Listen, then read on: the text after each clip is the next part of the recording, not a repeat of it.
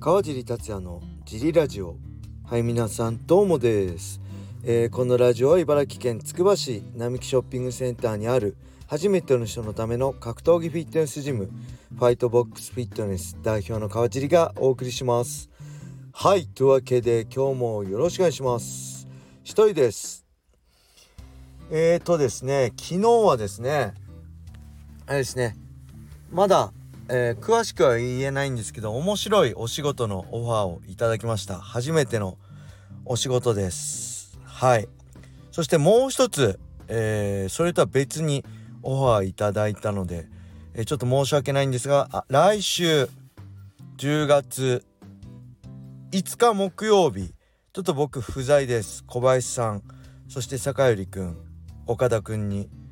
お願いしたいと思います。はい。そして、えー、他にも3日か4日火曜日か水曜日のどちらかも僕不在で小林さんにか坂寄くん小林さん坂寄くんにお任せする予定です、えー、まだどっちかわからないんですけどまあね来年から小林さんいなくなっちゃうんでそうするとなかなかこういうこともねお任せすることもできなくなるんで、えー、今の今年のうちねできることにいろいろできるうちにいろいろチャレンジしとこうと思います。まあ解説の仕事ありがたいことにいろいろお仕事いただいて、えー、ブレイキングダウンでジャッジのお仕事もしたり、えー、YouTube のあ UNEXT のね YouTube チャンネルでまあ勝敗予想だったりトーク格闘技の話をする仕事も、えー、いただいてそれとはね別に、えー、新たに新しいお仕事のオファーをいただきました。まあ今回1回だけで今後どうなるか。まあジムもあってねジムのスケジュール。え毎回休むわけにいかないしまあ僕のこの仕事の出来次第でまたオファーいただけるかどうか変わってくると思うんで僕は精一杯やるだけなんですけど今後どうなるかわからないですけどまたねそうやって多分初めてのお仕事で一番最初に僕のことを思い出していただいて1回目で僕をにオファーいただいたのはねすごい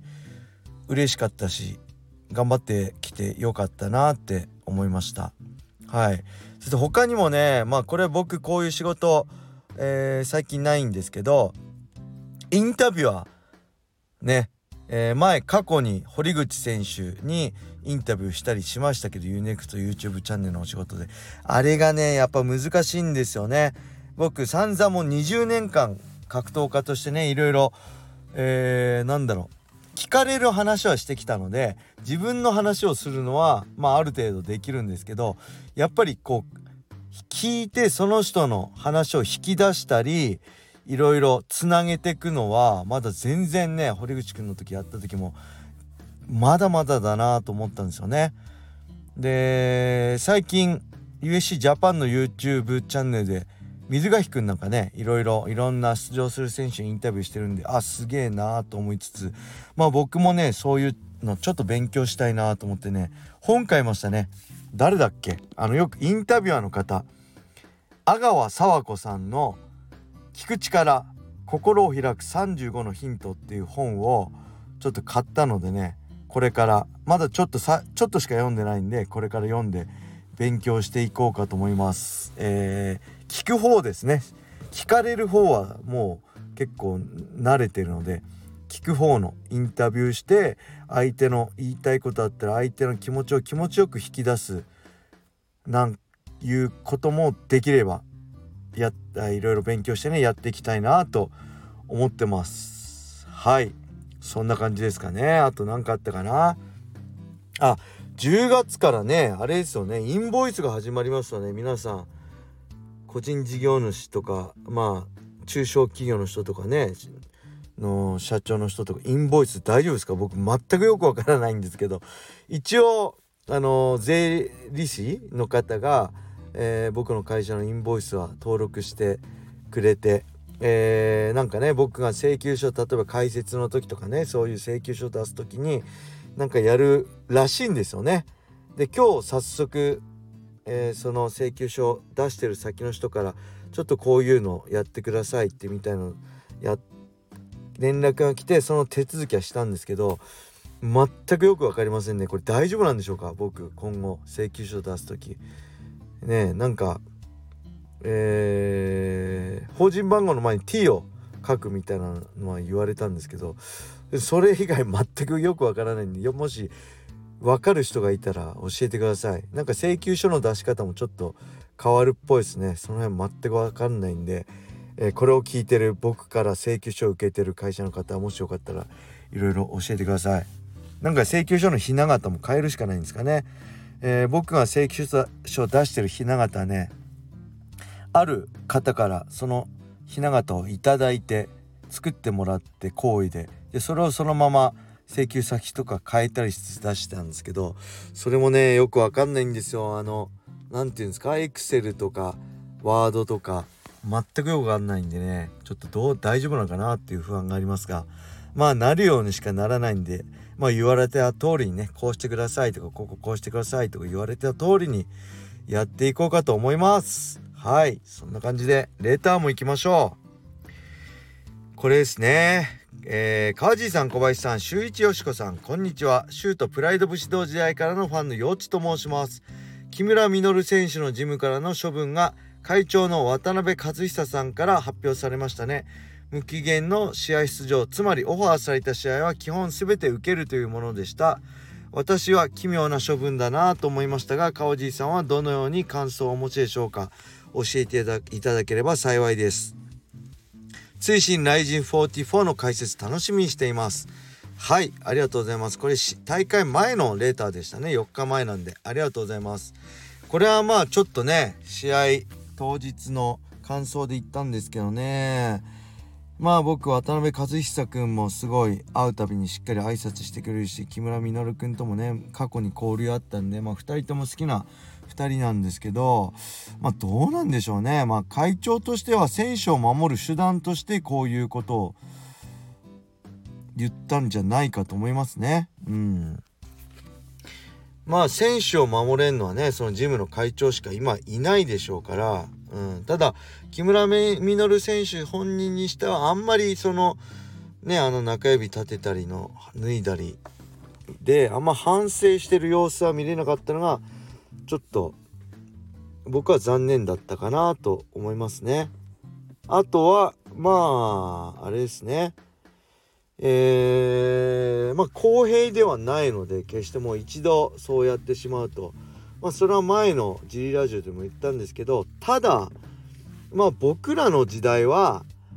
USC だってあのリーボックでねああのリーボックじゃないごめんなさい。ウサダでねしっかりえー、抜き打ちドーピングチェックが入るようになったの2015年ぐらいからですから。2016年？2015年からですよね。だからその前まではもうそういうものだと思ってやってたんですよ。僕とか青木真也とか、えー、北岡悟の世代は。みんな、えー、ドーピングをやってるものその上でどう勝つかっていうのをやってきたんでなんか逆に今の選手はそうやってしっかり批判されたりされていいなと思いますね。僕らの時代はやってるの前提で世界にでどう戦うかどう勝負するかだを考えてたんでちょっと今とは時代が違うなと思います。僕はだからまあやってるだろうなと思いつついつもやそれでどう勝つかっていうのを常に考えてましたね。はい。そんな感じでもう一ついきましょう。カージさん、ライジン44の解説お疲れ様でした。メインが良いと大会全体が締まりますね。ただ、いただけない場面もありました。生電話により朝倉海 VS 工事の決定です。誰が見たいんですか？試合になりません。キックルールでも朝倉海選手は勝つと思いますが、それは言い過ぎでしょうか ?8 オンスグローブで武田さん、正人さんと戦った川地さんは、このカードはキックルールならどうなると思いますか？はい、ありがとうございます。まあ、このね、あの対戦カードには賛否両論あってピが多いのかな。まあそれでもねライジンのピンチに救いたいと思った、えー、朝倉海選手そして榊原さんのオファーをまあ自分が不利な状態を分かりつつ受けたね浩二選手。どちらも立派な男の中のお前ら男だよ。だと思うんですけどまあその2人の対戦を見たくないっていう気持ちはまあ分かりますね。お互いベストの状態で浩二選手は MMA ファイターとして自分で納得する状態になってから甲斐選手もまあ怪我明けなんでね急遽の試合じゃなくてしっかり作り込んでから見たいっていうのがファンの心理なんじゃないでしょうか。うん。ただまあキックルールこれはね分かんないですけど僕はね持ちは持ち屋だと思います。やっぱ8オンスグローブキックルールであればコージ選手が勝たなきゃおかしいよねって話。やっぱ彼がずっと背負ってやってきたものはそんな簡単なものだではないと思うのでまあこのルールではコージ選手は勝たなきゃいけないよね。ただやっぱり武田構造戦のように番狂わせは十分ありえるよねっていうそういう対戦ですね。もし2人がキックルールでやったとしたら。うん。まあそれはそれでちょっと見てみたいかな。うん。ただねまあカイ君も決してもう若くはないんでキックルールとかでね、えー、そういうとこやらずに MMA ファイターとしてどこまでいけるのかそれが一番見てみたいです。だからねベストコンディションでやってやってほしいしコージ選手もまあ MMA ファイターだからねあ MMA ルールだったらとか言わずにまあ榊原さんがああいうやり取りしたのは浩二選手は急に